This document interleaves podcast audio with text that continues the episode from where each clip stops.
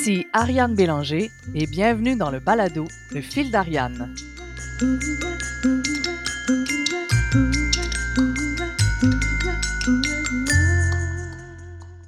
Et si les entreprises étaient plus créatives? Et si les créateurs s'ouvraient à une plus grande conscience des enjeux de productivité? En soulevant des questions fondamentales sur l'état et la place des entreprises culturelles et de l'esprit créatif dans la société contemporaine, ainsi que sur le rôle que les artistes et les gestionnaires peuvent y jouer ensemble, le fil d'Ariane trace une ligne pour ouvrir le dialogue entre deux sphères souvent jugées incompatibles. Aujourd'hui, pour l'épisode 9 de la saison 1 du balado Le fil d'Ariane, je reçois quatre coachs de la Factory, l'école des sciences de la créativité basée à Montréal. Les coachs donnent des formations en brainstorming, en design thinking, en résolution de problèmes, en méthode de collaboration, en leadership conscient, storytelling, en technique d'idéation, visualisation de données, pour ne nommer que ceux-là. Et j'ai posé à ces coachs une seule question. Comment les entreprises peuvent intégrer concrètement les principes de créativité dans leur fonctionnement au quotidien? Le premier invité à y répondre est Alexandre Joyce, qui est à la fois un designer, un stratège et un animateur. Il a complété son doctorat à l'Université Concordia sur le design de nouveaux modèles d'affaires. Au Desjardins Lab, il a agi comme conseiller en innovation où il a accompagné les équipes de projet de tous les départements à créer une seule vision, à bâtir des produits et des services et à convaincre la direction pour faire avancer les projets. Au cours des dernières années, il a travaillé comme conseiller d'innovation et d'éco-conception pour Atelier AD de l'Institut de développement de produits. De plus, il s'implique dans la communauté sur les conseils d'administration de Vélo Québec, du Pop-Up Lab et de la coop Radish.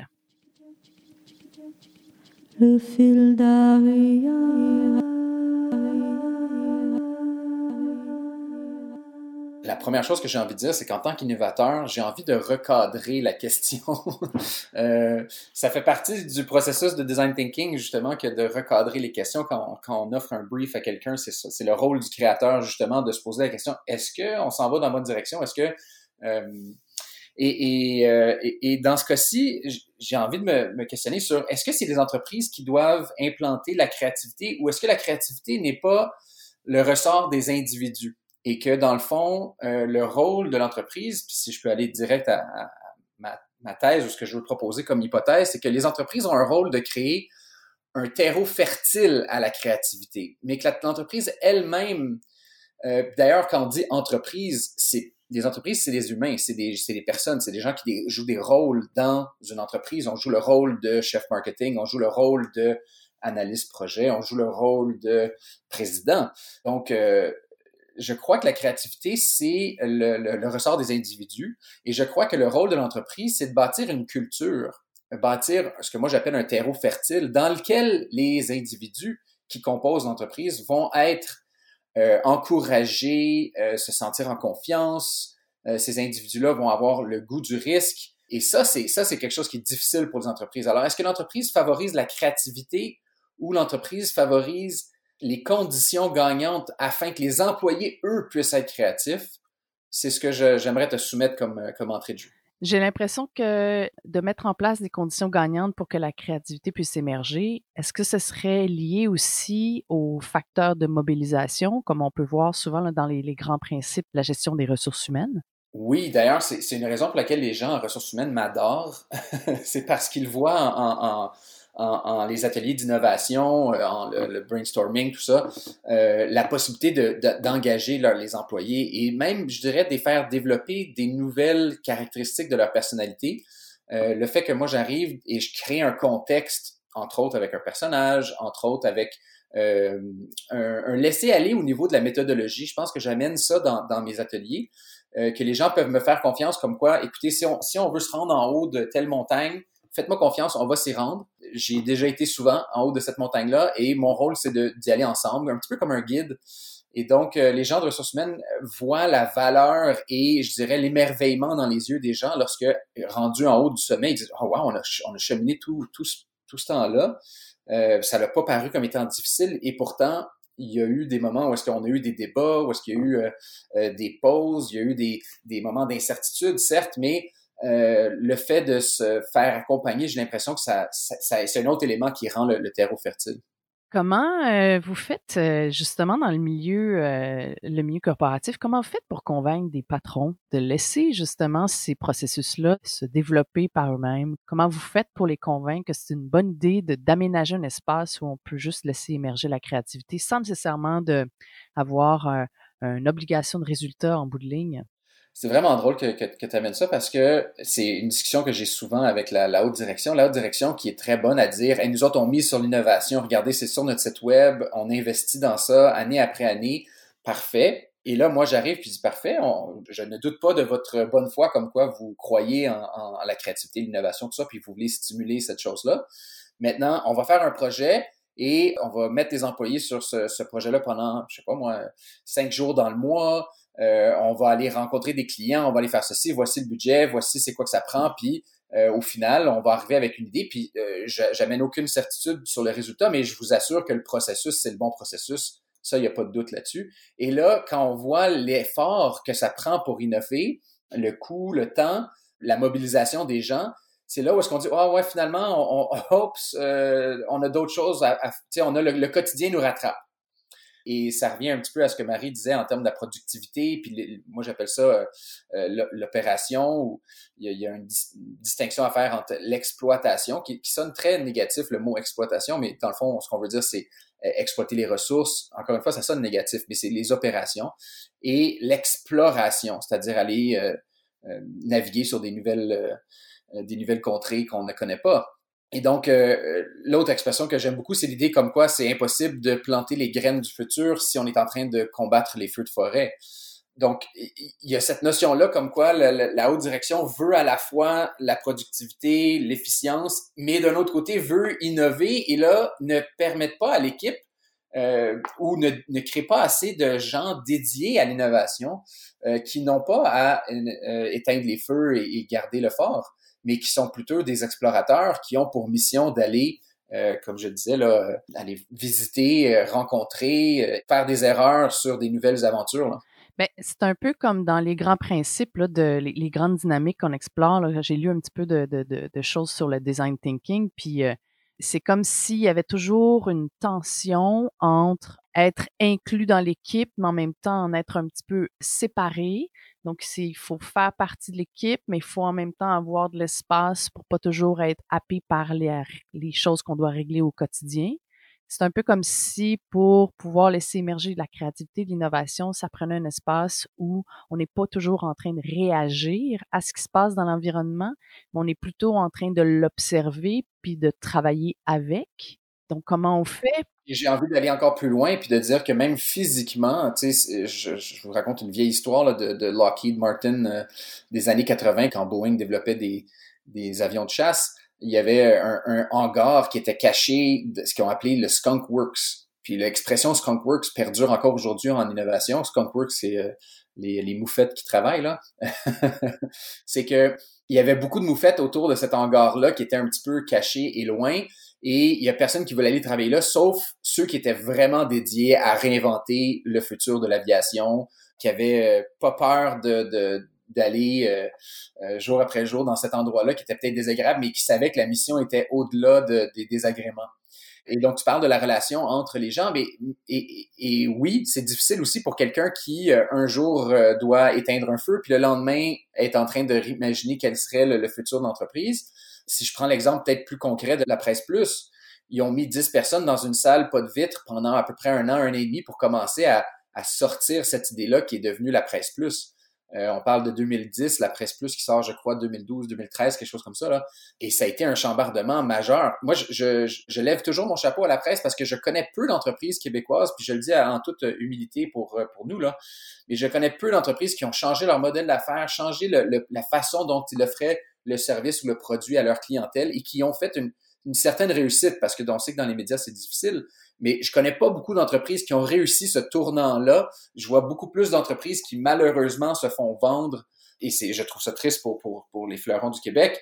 Mais moi, à chaque fois que j'entends une entreprise qui se fait vendre, j'ai une petite question à me poser, c'est est-ce qu'ils ont pris le temps, est-ce qu'ils ont investi en eux-mêmes avant que d'autres investissent en eux? Je me questionne.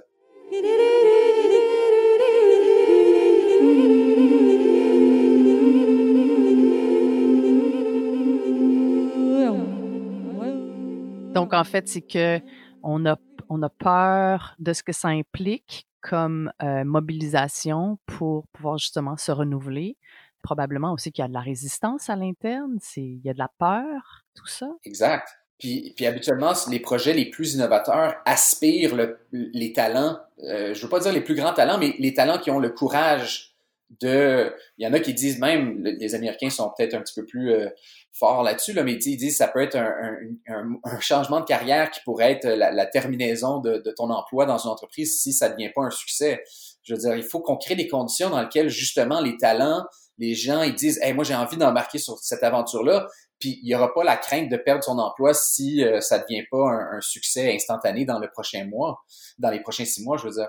Ça revient à notre propos initial là, de créer les conditions gagnantes qui fait en sorte que les, les employés, mais aussi, je pense que dans le monde d'innovation, il y a beaucoup la notion de la relation avec les partenaires externes, parce que justement, dans, dans cette idée-là, comme quoi il y, a, il y a les opérations qu'il faut continuer, puis c'est pas toutes les entreprises qui ont le bagou, la connaissance, le désir de, se réinventer et la capacité de mettre des employés là-dessus. Et donc, c'est plus facile d'aller chercher des, experts externes comme moi pour les guider à travers ça. Je les comprends tout à fait. Donc, il y a un jeu là entre euh, l'employé dont, sa mission, c'est de, je reviens à exploiter, explorer, là, et euh, la capacité de, faire que cet employé gère ou euh, orchestre un projet qui, lui, aura des ambitions sur le futur de l'organisation. C'est drôle, il me vient une image euh, pendant que tu expliques un peu toutes ces dynamiques-là, là, entre justement réactivité au quotidien, puis en même temps investir dans des idées qui vont peut-être pas porter fruit tout de suite, mais qui vont éventuellement apporter beaucoup plus que ce qu'on pensait. C'est un peu comme quand on décide d'avoir un potager au printemps, on met beaucoup d'énergie pour planter nos tomates, puis on va avoir beaucoup de tomates au mois d'août, mais en attendant, on pourrait définitivement décider de pas faire un potager puis de continuer d'aller à l'épicerie. Je sais pas si c'est une image qui fit, mais oui. c'est un peu l'impression que ça me donne. Tu sais, c'est comme si au quotidien, une entreprise, elle a pas les moyens de se faire un potager, il faut qu'elle aille tout de suite à l'épicerie parce que tout le monde a faim là. Mais c'est comme si, en fait, en bout de ligne, on réalise pas que si on investit de l'énergie dans une période X, on va vraiment récolter beaucoup plus à la fin puis de meilleure qualité finalement. J'aime ça. Tu, tu, tu m'amènes sur le, la notion de la, la, gestion du temps. Dans beaucoup d'organisations, il n'y a pas de temporalité pour l'innovation. Je m'explique. Si je pense à, à, une compagnie comme Bauer qui fait des patins d'hockey, il y a un moment où est-ce que tous les parents, se, il y a une petite euh, ampoule qui arrive dans la tête du parent qui dit hey, il faut que j'achète des patins pour mon fils, ma fille, parce que la saison commence en septembre. Donc, il y a ça. Puis avant que les patins arrivent en septembre, il y a euh, l'été, il y a le transport, puis tout ça, puis ils préparent la, la, la la, saison de l'automne. Et en amont de ça, il y a un show euh, euh, où est-ce qu'on vend la prochaine génération de patins. Tout ça pour dire que des compagnies comme ça peuvent avoir une vision de où est-ce qu'ils vont être dans un an, deux ans. Le, le concept du patin qui va sortir dans deux ans, il existe déjà aujourd'hui. Et tout ça est dans un, pour utiliser un beau mot, un pipeline, un, canal, une feuille de route. En fait, le vrai terme, c'est une feuille de route et on sait où est-ce qu'on s'en va. Euh, ce qui est dommage dans beaucoup d'organisations, qu'on parlait de réactivité, et en plus, on n'a pas cette notion de calendrier-là qui peut nous pousser à, euh, à innover. Moi, je, je crois qu'un des plus grands défis de l'innovation, puis je sens que ça peut peut-être être le, ton, euh, ta citation, mais un des plus grands défis de l'innovation, c'est la gestion du temps, la gestion de la temporalité, euh, être capable de, de, de, gérer le temps, non seulement au moment présent dans une rencontre, puis ça, c'est ce que moi j'adore faire, animer une rencontre et être vraiment dans le moment présent, s'assurer que tout le monde est, vraiment ensemble. Ça, c'est le micro, la micro-gestion du temps. Et la macro-gestion du temps, ça, c'est, je reviens peut-être à même notre introduction dans être québécois puis aimer les quatre saisons. C'est un, un, joyau qu'on a au Québec d'avoir quatre vraies saisons. Là. C'est, je veux pas dire que c'est unique, mais on a vraiment une chance de pouvoir profiter. Et dans les entreprises, je pense qu'il faut créer artificiellement cette notion de temporalité-là si elle n'existe pas. Pourquoi? Parce que c'est ce qui, ce qui va amener les gens à avoir euh, une vision d'ensemble et à la fois une compréhension que le moment présent, aujourd'hui, à l'instant même, est connecté à quelque chose de plus grand qui est la saison, qui est l'année. Et euh, on crée des corps, mais des corps, ça n'a pas, il n'y a pas de variation, il n'y a pas de relief, c'est juste un, un, un, un jalon mais il n'y a pas la notion de ah là c'est le temps d'aller sortir le prototype parce qu'on sait que dans trois semaines on veut faire les validations avec les clients pour qu'on puisse avoir un prototype fonctionnel pour l'exposition le, universelle ou peu importe. Fait il faut créer ces temporalités là. c'est comme si toi, tu parlais des rituels. C'est un peu comme si ça prend. Il faut créer des rituels à l'intérieur de l'entreprise, des rituels qui sont liés à quoi, en fait? Ils seraient liés à quoi, d'après toi, dans une entreprise? Ben, ça revient à la notion de rendre le terreau fertile. Alors, on sait que, euh, tu sais, on peut évidemment prendre l'aspect saisonnier, comme je le disais au Québec, l'été, le début des classes, la rentrée en septembre, Noël, les pauses. Euh, la, on peut prendre le calendrier. Euh, j'ai envie de dire grégorien, là, ben, je, je sais même pas. Mais euh, bref, on peut prendre notre, euh, notre culture euh, traditionnelle. L'été, c'est plus relax, euh, tout ça. Puis moi, je, je, je, je, je regarderais l'entreprise, puis je me dirais, OK, c'est quand qu'on génère le plus de ventes? Ça, ça serait le plus simple. C'est quand le moment où est-ce que nos clients prennent des décisions, eux? C'est quoi la temporalité de nos clients?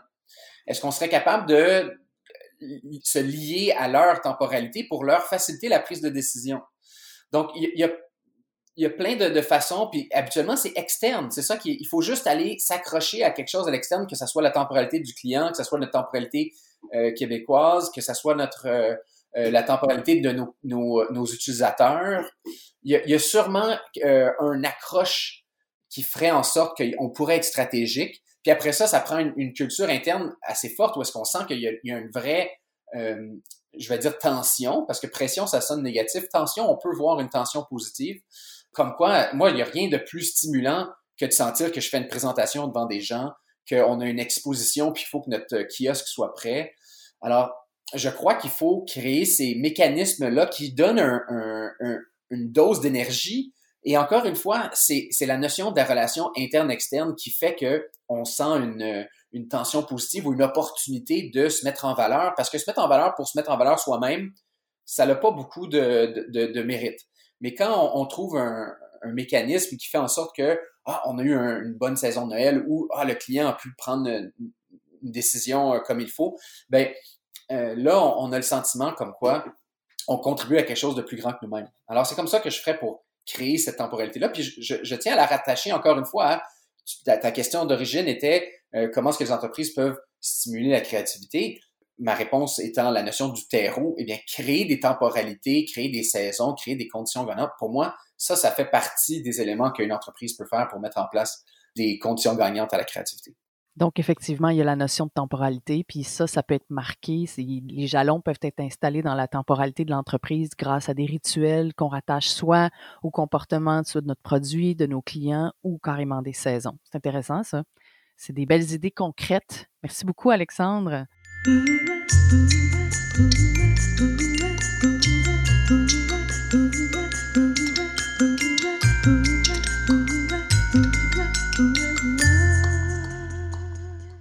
H et Miro sont les fondateurs de 6 5 une agence créative basée à Montréal qui se spécialise dans l'identité de marque et la stratégie des entreprises entre entrepreneurs et artistes.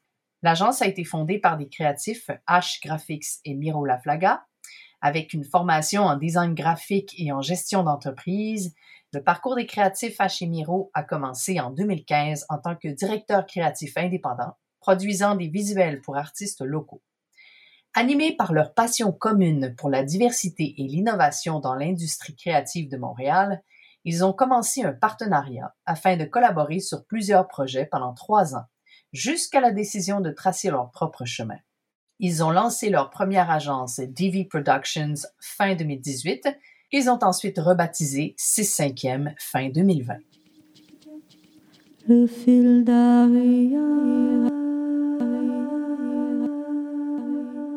C'est une vraiment bonne question pour un podcast parce qu'il y a plusieurs façons de répondre, euh, dépendamment du contexte, dépendamment de l'entreprise.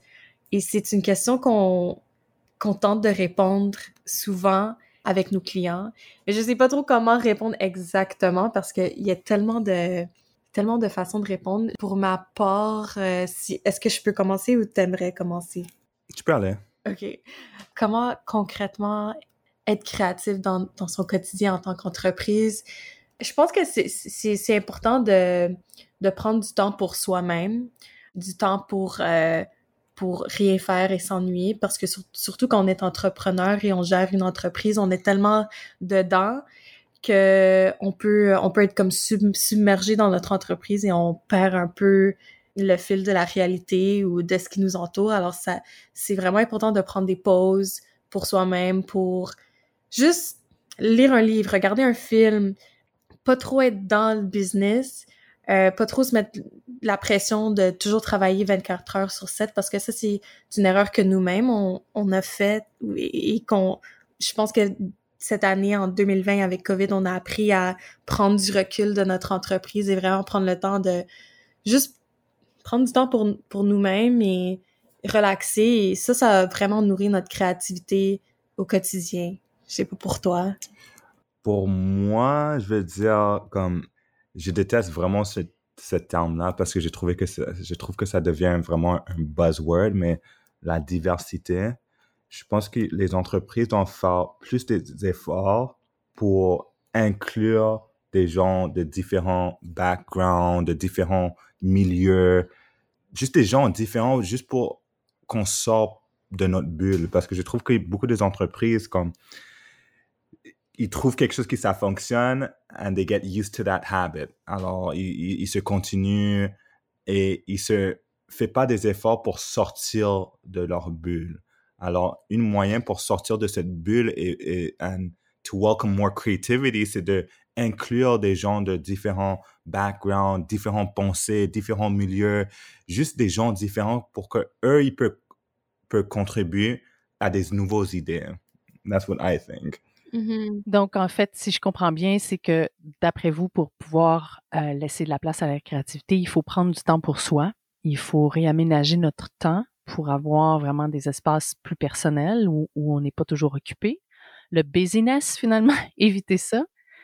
Puis aussi de s'ouvrir à plein de réalités, de rester, d'avoir l'esprit ouvert et d'accueillir justement les idées ou des choses qu'on connaît pas. Exactly. Et aussi, parce qu'il y a beaucoup d'entreprises qui disent comme, oh, I want to be um, about diversity, je vais faire um, plus des efforts, mais ils font pas l'action derrière ça. Alors, c'est vraiment d'être prendre de l'initiative. Ouais, de vraiment faire les actions derrière ça, comme faire plus des efforts pour inclure des gens de différentes communautés, d'être présents dans leur entreprise. Et ça, pour moi, ça, ça tombe aussi dans le sortir de sa zone de confort, euh, faire des choses nouvelles, tenter des idées nouvelles, de travailler avec des personnes, que ce soit de comme un milieu ethnique différent, mais aussi d'un milieu euh, différent de ton de ton milieu à toi, du milieu professionnel de ton entreprise, d'aller voir ailleurs pour ensuite euh, être inspiré des, des idées qu'on voit ailleurs que peut-être on n'aurait jamais rencontré dans notre quotidien. Euh, ça aussi, c'est, euh, je trouve que c'est vraiment important et c'est quelque chose qu'on encourage souvent. Euh, on encourage nos clients à faire. Ouais, parce que là, ça me fait penser parce que des fois, comme pour le fun, je, je, je vais sur um, Indeed pour regarder des, des, entreprises qui sont en train de, de, de chercher des nouveaux candidatures. Et ça me fait rire parce qu'il y a, il y a des compagnies qui cherchent des comme junior designer, mais ils demandent comme 10 years of experience. Des, des, comme, c'est comme des affaires comme, wow, like, en faisant ça, comme tu te limites, comme, oui. Euh, alors, c'est comme, it's kind of contradictory, comme you're limiting yourself from different possibilities parce que tu mets des, des, des, des standards extrêmement élevés from different ideas. Ça, c'est ce que moi je pense. Très intéressant, c'est comme nouveau comme, comme point. Puis moi aussi, j'ai remarqué que souvent, il y a des, des grosses contradictions quand tu regardes les offres, tu sais, les offres d'emploi, les, les descriptions de tâches, puis tu te rends compte que ils, sont, ils sont hyper exigeants pour les candidats qui veulent accueillir, puis en même temps, euh, ces gens-là, ils se retrouvent dans une espèce de créneau d'expertise. Il y a comme, si vous avez raison, je pense que c'est quelque chose qui, qui peut être un, bel exemple, tu sais, de, juste d'assouplir ces, euh, euh, un truc, ce serait d'assouplir justement ces, critères pour trouver des nouveaux employés, pour laisser de la place aux gens qui habituellement n'ont pas eu tant d'expérience que ça. Puis on, j'ai une petite note à moi-même, mais j'ai l'impression que ça aussi, ça peut bloquer le chemin à certaines femmes qui ont passé quelques années à être mères, tu sais, avec leurs enfants, puis qui n'ont pas nécessairement 10 ans d'expérience comme directrice de création, mais qui ont quand même beaucoup de talent, puis qui sont, ils reviennent sur le marché du travail. Donc, c'est presque comme si euh, cette espèce de, de, de détail-là peut euh, effectivement être un, un, obstacle à la créativité, finalement. 100 mmh Oui, puis ça, ça, je pense que ça, justement, ça a une, conséquence sur les gens qui, qui, ont des difficultés à atteindre justement des postes euh, haut placés en créativité, euh, généralement. Donc, les femmes, les gens qui sont issus des communautés peut-être moins euh, représentées, justement, dans ces milieux de travail-là, les handicapés, bon, tout ça, on, on, est vraiment en train de parler d'un, c'est un nouveau sujet hein, qu'on amène sur la table. Donc, toi, à Miro, tu penses que si on a vraiment des actions spécifiques et claires pour inclure des gens qui sont issus de la diversité, tu penses que ça, ça va justement insuffler plus de créativité dans les entreprises? 100%, 100%. Comme, même avec nous, comme de notre bord, comme quand on a des projets ou des collaborations de, on fait des, vraiment des efforts pour inclure des gens de juste différents backgrounds, juste pour que, parce que ça nous aide à regarder des, des, des problèmes à une...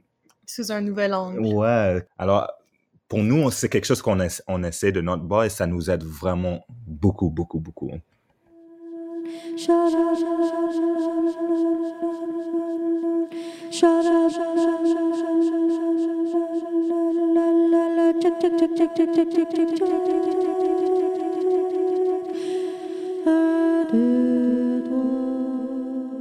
Donc, ce serait, ça, ce serait concret. Ça, au niveau des entreprises, si effectivement ils revoient un petit peu plus leurs critères au niveau de la, du recrutement.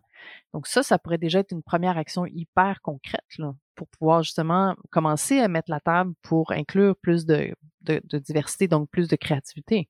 Surtout au Québec, je trouve que le milieu de la créativité, ben, les agences euh, en branding plus spécifiquement, c'est ce qu'on fait nous il n'y a pas tant de diversité, c'est pas mal toujours les mêmes personnes et c'est it's a shame parce que comme Miro disait tantôt, on manque euh, le potentiel et les possibilités de voir les choses sous un nouvel angle ou d'avoir euh, des nouvelles idées qui viennent euh, d'un milieu différent et qui apportent une nouvelle perspective et qui pourraient offrir et créer des, des solutions pour des personnes qui peut-être sont négligées dans la communauté. Mm-hmm.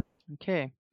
Puis, est-ce que au niveau du temps, comment on gère son temps comme entrepreneur, est-ce que euh, vous avez d'autres idées sur comment on peut faire pour réaménager un peu notre relation au temps quand on, gère une entreprise pour devenir plus créatif finalement? C'est vraiment, on dirait que c'est counterproductive comme solution, mais d'avoir une routine. Il faut être discipliné en fait. Il faut être discipliné avec cette routine pour pouvoir enfin se permettre d'être créatif ou se permettre de prendre du temps pour soi-même. Parce que pour nous, personnellement, je trouve que quand on n'avait pas de routine, on était, certainement, on était désorganisé, mais on prenait moins de temps pour nous-mêmes. On, on, prenait moins de temps pour juste reposer notre cerveau et c'est vraiment important en tant que créatif de laisser ton cerveau mijoter euh, dans l'ennui pour euh, développer de nouvelles idées. Et quand on n'avait aucune routine, c'était vraiment difficile parce qu'on on se sentait obligé d'être productif et obligé de travailler à toute heure de la journée. Mais maintenant, tu sais, c'est sûr qu'on n'est pas parfait. C'est quelque chose, c'est une pratique qu'on développe, mais on, on, utilise notre routine de façon plus disciplinée et on se, on se laisse un temps dans la journée pour être productif, pour être focus sur notre business, sur notre entreprise, mais aussi on considère le temps qu'on se donne pour chiller, pour euh, rien faire, pour euh, euh, être créatif de différentes façons, de relaxer. Ça, on le considère aussi comme une obligation pour notre entreprise parce que sans ce temps d'ennui ou ce temps, ce downtime où on, on se permet de, de, de pas se stresser à être productif tout le temps, mm-hmm. on perd des opportunités où on peut développer de nouvelles idées ou être inspiré, inspiré par n'importe quoi. Donc, l'inspiration vient dans un espace de liberté, finalement, dans un espace de, de détente. Mm 100 Puis, au quotidien, quand on a des, disons, des, des employés à gérer, je ne sais pas si c'est votre cas, ou des pigistes, des choses comme ça, comment, comment on fait une fois qu'on a mis en place des espaces de liberté, de détente, quand on a, on a décidé d'accueillir des gens qui sont issus de différents horizons, enfin, différents des, des nôtres? Au quotidien, comment on, gère justement cet espace-là où on, a envie de laisser de la place aux, gens avec qui on travaille pour laisser émerger la créativité? Euh, comment on gère le temps? Comment on gère aussi leurs idées, d'après vous, la meilleure manière? C'est un peu difficile à dire parce que je, pense que c'est quelque chose que présentement, moi et Ash, on travaille fortement dessus. La fois qu'on essaie vraiment de établir, c'est vraiment de bien comprendre les gens avec qui on travaille avec. Ça veut dire comme de savoir eux où ils veulent aller eux-mêmes dans leur carrière. Like, what are their dreams? Et, et trouver un moyen dans lequel c'est que, OK, présentement, tu travailles avec nous.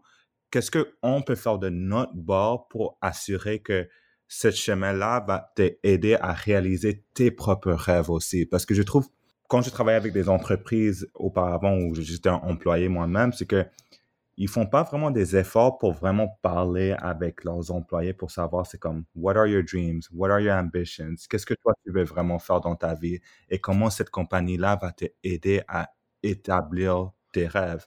Et lorsqu'on trouve le moyen de vraiment établir ça, je, je, trouve comme ça va vraiment créer une relation vraiment forte avec les employés, les pigistes et la compagnie. Mm-hmm. Donc, en fait, l'important dans tout ça, c'est de connecter avec les individus au niveau presque personnel pour bien les comprendre, c'est ça? Exactly. Je pense que c'est vrai que si on laisse la place à l'humain qu'on a embauché ou avec qui on a eu envie de travailler, puis qu'on laisse de côté peut-être un peu la fonction qu'on leur a déléguée, qu'on est plus dans qu'est-ce que toi, tu as envie de mettre sur la table de toi, tu sais, dans ce projet-là ou dans l'entreprise probablement que c'est une, manière effectivement de, de mettre en, en place des, un contexte euh, créatif euh, plus fort. Je suis bien d'accord, effectivement. Mm-hmm. Parce qu'on oublie, dans ce contexte-là, je trouve qu'on des fois, comme on, oublie que ces gens-là sont des humains, on oublie, on oublie que, you know, like they're humans et eux aussi, comme ils ont leur propre ambition et ses rêves. Et des fois, comme les entreprises, on est we're at this position dans laquelle on peut aider ces gens-là à réaliser leur propre rêve ou leur propre parcours que, eux ils vont en réaliser. So, I think it's important juste pour se rappeler cette dynamique-là. Ce qu'il dit, ça, ça, ça me parle beaucoup parce que moi, quand j'étais pigiste et quand je travaillais pour euh, euh, des startups ou des entreprises, euh, des startups en marketing, euh, ils étaient vraiment focus sur leur objectif en tant qu'entreprise, ce qui est normal, mais comme il disait, on, on oublie un peu l'humain, la personne que, que tu embauches pour t'aider à accomplir ses rêves et ça devient un peu, mais pour ma part, avec mon expérience, j'avais, j'étais pas passionnée, j'étais pas stimulée par mon environnement et ça tuait ma créativité ça tuait totalement ma créativité parce que je n'étais pas engagée dans la mission de l'entreprise. Pour les employés, pour les personnes avec qui on collabore, c'est, comme Miro disait, c'est vraiment important de, de créer cette connexion pour stimuler cette inspiration et stimuler cet engagement. Et ça, ça va aider à stimuler aussi la créativité. Donc, on peut vraiment faire un lien entre la créativité et la mobilisation des employés, aussi comment on gère le temps, comment on, accueille aussi nos nouveaux employés. Tout ça, pour vous, c'est relié ensemble. Exact. Hmm. C'est très beau. Merci beaucoup euh, pour euh, vos idées là-dessus. Sont, sont très concrètes. Je vous souhaite euh, une belle année 2021 dans un contexte différent. Il y a des belles choses quand même qui ont émergé. Comme vous disiez, vous avez peut-être mieux compris comment gérer votre temps puis comment gérer l'espace de liberté. Donc, euh, je vous remercie beaucoup pour ce partage-là.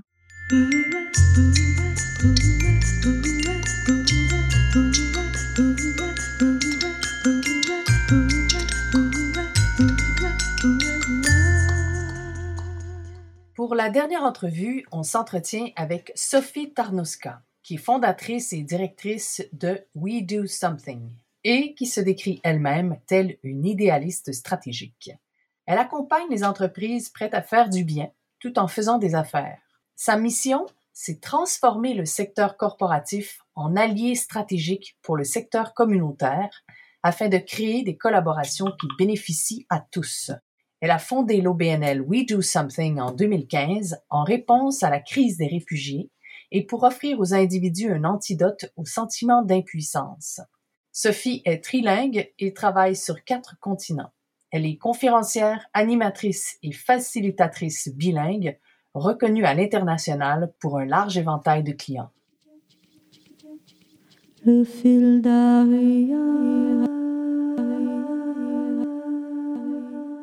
Ma réponse viendra en trois parties. Donc, la première, c'est les principes de la créativité.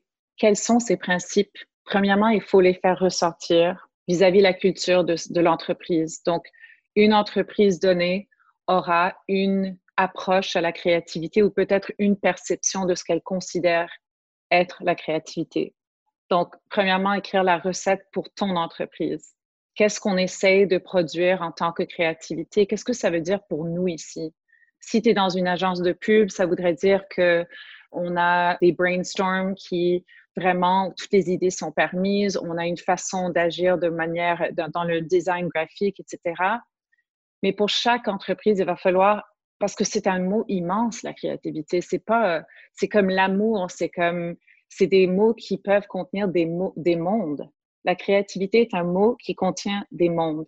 Donc, premièrement, on se le doit de définir ce que c'est pour notre entreprise. Deuxièmement, pour moi, je trouve que créativité, c'est aussi vulnérabilité. Il n'y a aucune créativité si on n'a pas de vulnérabilité.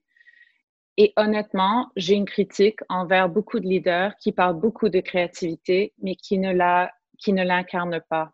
Parce que si tu veux incarner la créativité dans ton entreprise, il va falloir que tu sois vulnérable dans ton entreprise et que tu sois le leader qui ait le courage de dire, je ne sais pas, est-ce que quelqu'un a une meilleure idée? Je suis inconfortable avec cette approche, mais je ne suis pas sûre pourquoi. Est-ce qu'on pourrait en discuter ouvertement? Donc, c'est de là que sortent les conversations créatives. Et c'est vraiment au, au leader d'incarner cette créativité et qu'on arrête franchement d'utiliser le mot créativité comme si c'était une religion en soi-même. C'est la vulnérabilité. Parce qu'en fait, la créativité, c'est aussi une diversité de points de vue, ce qui veut dire les plus jeunes, les personnes qui viennent de différentes cultures, des gens qui sont... Euh, c'est vraiment d'accueillir vraiment les choses qui nous rendent aussi inconfortables. C'est de là que va sortir une créativité, mais elle sortira accompagnée d'un confort. Donc, si dans ton entreprise, tu n'accueilles pas l'inconfort et qu'on a comme, on lit les signaux que nous envoient nos collègues, on lit les signaux que nous envoient nos directeurs, nos leaders. J'ai déjà vécu, ah, on parle tellement de créatif, mais en fait, on a une culture de hiérarchie, on a une façon de parler à ceux qui ont, euh, si quelqu'un rate un projet, on le sait, puis tout le monde souffre, puis il y a une honte. Donc, il y a beaucoup plus qui va avec la créativité que juste un choix de dire oui, on veut, on en veut c'est toute une série de valeurs qui l'accompagnent. Et j'ai une troisième partie à ma réponse.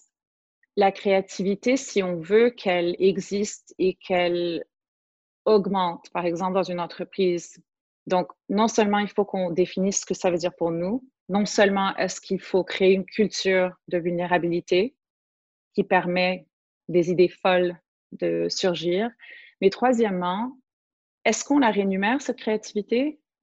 Est-ce qu'on a des KPIs? Est-ce que cette créativité, est-ce qu'elle est vraiment considérée comme faisant partie de notre productivité? Parce que en ce moment, notre façon d'évaluer un employé, je l'ai vécu, j'ai travaillé en agence, j'ai travaillé en art public, j'ai travaillé en pharma. C'est une évaluation qui parle de comment le client te voit, comment tu gères tes relations avec tes collègues, euh, cette évaluation fait partie de comment tu es vu, comment tu es reconnu pour tes forces et faiblesses, ainsi que ton salaire. Mais où est la créativité là-dedans? Est-ce qu'il y a non, est-ce qu'on n'est pas en train de demander une autre façon d'évaluer les forces et faiblesses de nos employés si on leur demande cette créativité? Sans ça et sans concrètement décider, well, what does it look like? Ben, ça reste un mot qui est gentil, mais qui n'a aucune valeur pour l'employé qui est là à son bureau.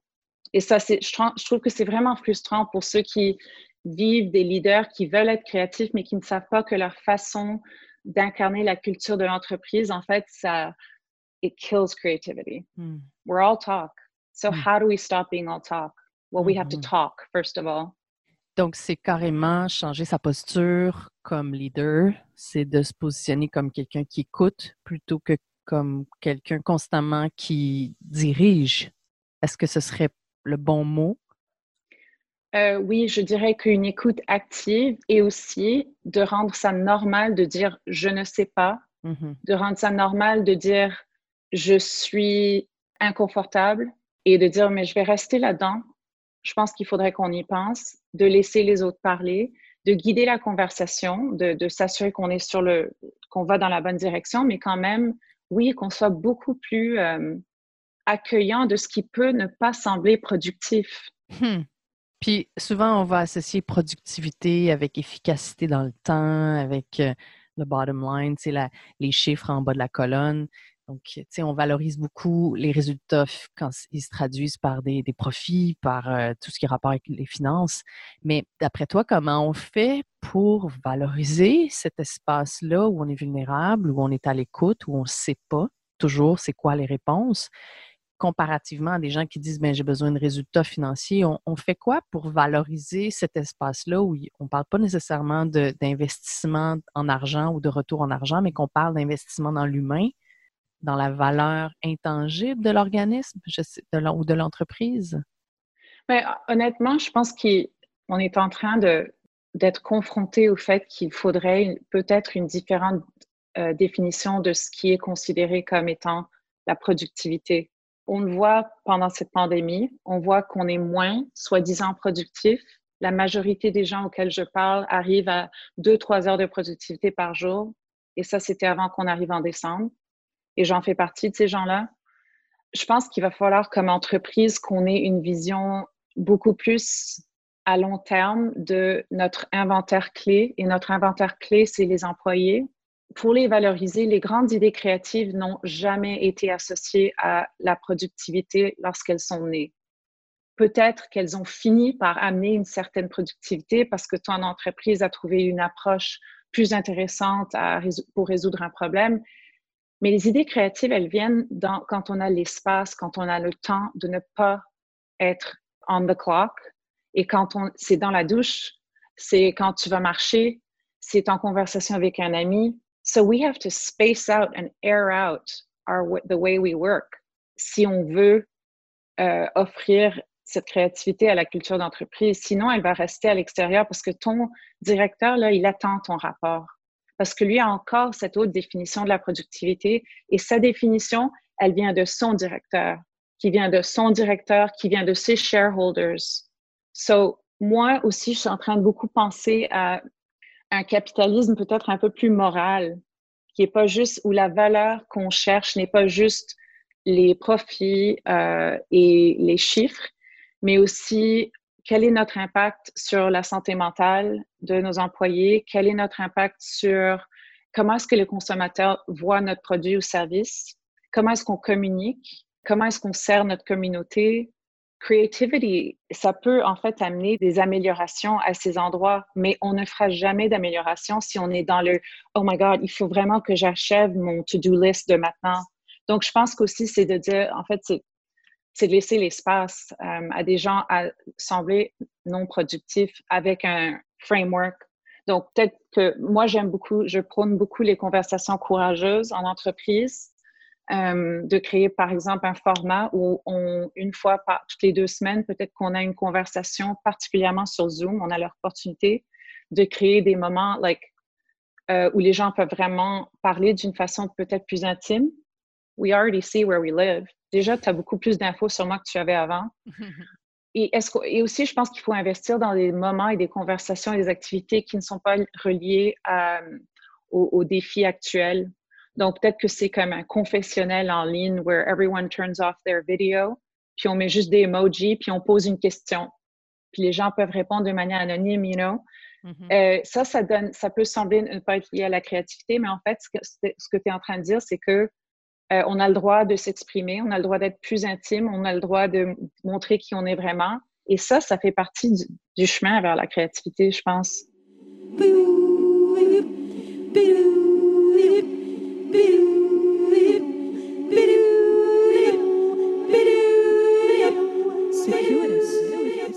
C'est drôle parce que quand tu parlais de la valeur qu'on accorde à la productivité, puis qu'on est comme un peu, c'est plus une vision étroite finalement de notre impact.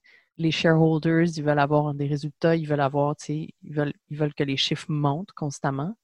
Mm. C'est comme si j'ai vu que, en fait, on pourrait peut-être le fameux tableau KPI, là, Key Performance Indicators. Oui. C'est quasiment comme si je me disais, est-ce qu'on pourrait l'élargir? Oui. Et qu'il pourrait prendre en considération notre impact dans notre communauté, notre impact sur nos clients? Est-ce qu'on pourrait les ajouter? Puis performance, est-ce que c'est vraiment juste performance financière ou est-ce qu'on pourrait y ajouter des critères investissement social euh, à long terme, sur deux ans, trois ans? Comment on fait pour mesurer notre impact positif quand on est une, entreprise ouais. de genre? Ça, c'est mon, mon, travail clé, ça. C'est vraiment de voir comment on peut élargir ce qu'on considère une bonne performance. Ça peut être aussi des métriques comme au début de l'année, je parlais de manière euh, régulière à combien de collègues? J'en ai deux, trois, parce qu'on est dans notre équipe. Peut-être qu'à la fin de l'année, ah, en fait, j'ai élargi mon sac, on est 7, 8.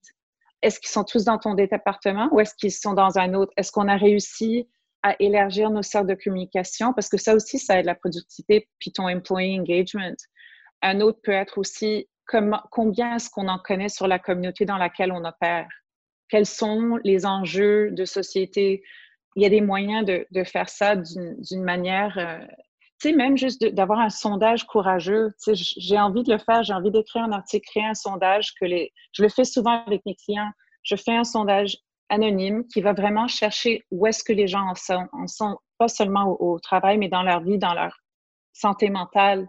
De là, tu peux sortir beaucoup de critères de performance qui peuvent être utiles pour soutenir un effort vers la créativité. Mais il faut que ce soit en lien avec la, mission de l'entreprise et euh, l'objectif qu'ils ont, parce qu'on s'entend qu'il faut quand même avoir un objectif. les entreprises ne sont pas ici pour euh, faire de la charité non plus, et ça, ça se comprend. Mais si, par exemple, on parle d'une agence ou de, je sais pas, une compagnie qui cherche à être la meilleure dans son, dans son industrie, ben, établis ce que ça veut dire d'être la meilleure. Comment est-ce qu'on va l'évaluer? Est-ce que ça veut dire qu'on a plus de mentions? Whatever it is on est connu pour notre travail, euh, en tout cas, je sais pas. Mais il faut évaluer, puis il faut pas juste dire on veut de la créativité, puis après dire OK, bye, you know, we're done. Non, ça va être devoir. C'est comme un, c'est comme dire on va ouvrir un. Dire qu'on veut de la créativité, c'est quand même immense. Tous les ingrédients que ça prend, ça veut dire qu'on est en train de, de, de It's a major commitment. Hmm. Sauf qu'on le voit, c'est pas souvent euh, traité de cette manière. Donc, ça prend du courage. C'est presque comme si on le considère comme un petit sprinkle, puis en fait, ça devrait carrément être le gâteau au complet, tu sais. Ben, c'est comme un mot qui est tellement à la mode. C'est un de ces mots qui perd son, sa signification. Euh, comment je veux dire? Its meaning. Comment dire ça en français? sens. Merci. C'est la créativité, c'est un mot qui est tellement immense et qui est tellement surutilisé que pour moi, il perd son sens. Donc. Il est galvaudé finalement. Il est tellement galvaudé, donc euh, vraiment où on, choisit ce que ça veut dire, puis on se demande quels sont les comportements qui vont avec mm-hmm. et quelle place va-t-on donner à ces comportements. Mm-hmm. Et est-ce qu'on veut vraiment comme éduquer nos directeurs là-dessus pour que eux soient à l'aise aussi de, de, le démontrer? Oui. Je parle aussi peut-être qu'on devrait en parler, commencer à en parler aussi avec les instances qui, qui gèrent la gouvernance, les gens qui sont des actionnaires, tu sais, peut-être qu'il y a aussi l'éducation à faire de ce côté-là, tu sais. Puis varier aussi les membres de ces, de ces groupes-là, les groupes de gouvernance, puis les groupes de, directeurs ou de directrices. Tu commencer effectivement à ce que cette fameuse diversité-là dont on parle, euh, tu sais, depuis, euh, ben, de façon plus intensive et comprimée, là, tu sais, cette année, là, puis il y a une urgence de diversifier, d'inclure de, des voix j'ai parlé avec un d'autres coachs de, de, la factory, puis j'étais avec eux il n'y a, pas longtemps avec H Miro. Puis Miro disait justement, ben, selon lui, la créativité viendrait, entre autres, si tu veux vraiment faire des actions concrètes, c'est de changer ta manière de chercher des employés, de les recruter pour que justement ce soit plus inclusif, que ça ouvre plus de voies, puis que tu puisses comme te familiariser avec des profils qui sont peut-être plus atypiques. Donc, c'est une première étape, tu sais, puis on se dit, ben, justement, ces gens-là amèneraient quelque chose, une autre perspective, une autre façon de faire les choses, puis on élargirait notre, notre sens. Puis, mais il faut que ça se rende jusqu'en haut. En fait, je dirais le contraire. C'est pas qu'il faut que ça se rende jusqu'en haut, il faut que ça commence en haut. Oui, c'est ça. Si ton, ton exécutif n'est pas prêt à associer un nombre d'heures ou des comportements ou des outcomes, des, des, des critères de performance s'ils ne sont pas prêts à reconnaître que nous embauchons ceux qui nous ressemblent. Hmm. Donc, si on commence avec un conseil qui est blanc, euh, anglophone ou francophone, mais basically on se ressemble, il euh, n'y a rien de mauvais à ça, il n'y a pas de jugement, c'est juste soyons conscients qu'on aura un biais et qu'on ira chercher des gens qui nous ressemblent et que nos amis souvent nous ressemblent. Pas tout le temps, parce que je peux te dire que beaucoup de mes amis, on est, tu sais, je, me sens immigrante, je le suis. Tous mes amis, la c'est pas vrai, j'ai un chum québécois, mais euh, j'ai beaucoup d'amis québécois ou québécoises, mais aussi j'ai beaucoup d'amis qui viennent de partout qui est autre. Donc, ça, ça prend plus de temps, parce qu'il faut aussi attirer ces gens qui veulent peut-être pas travailler dans un, moi, je me suis sentie outsider, je te le dis, puis j'ai été éduquée en français. Je suis allée à Brébeuf avec Justin Trudeau. Euh, je suis allée à Marie de France. J'ai fait toutes les the right things, mais je me sens quand même encore un peu à l'extérieur. Mais ça peut être très utile.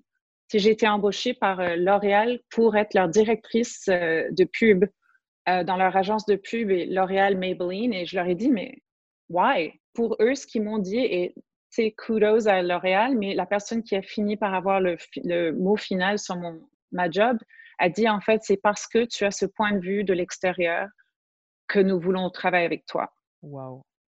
Mais je, et je dirais un autre ingrédient important, c'est fais un vrai sondage auprès des employés pour leur demander qu'est-ce qui empêche ta créativité?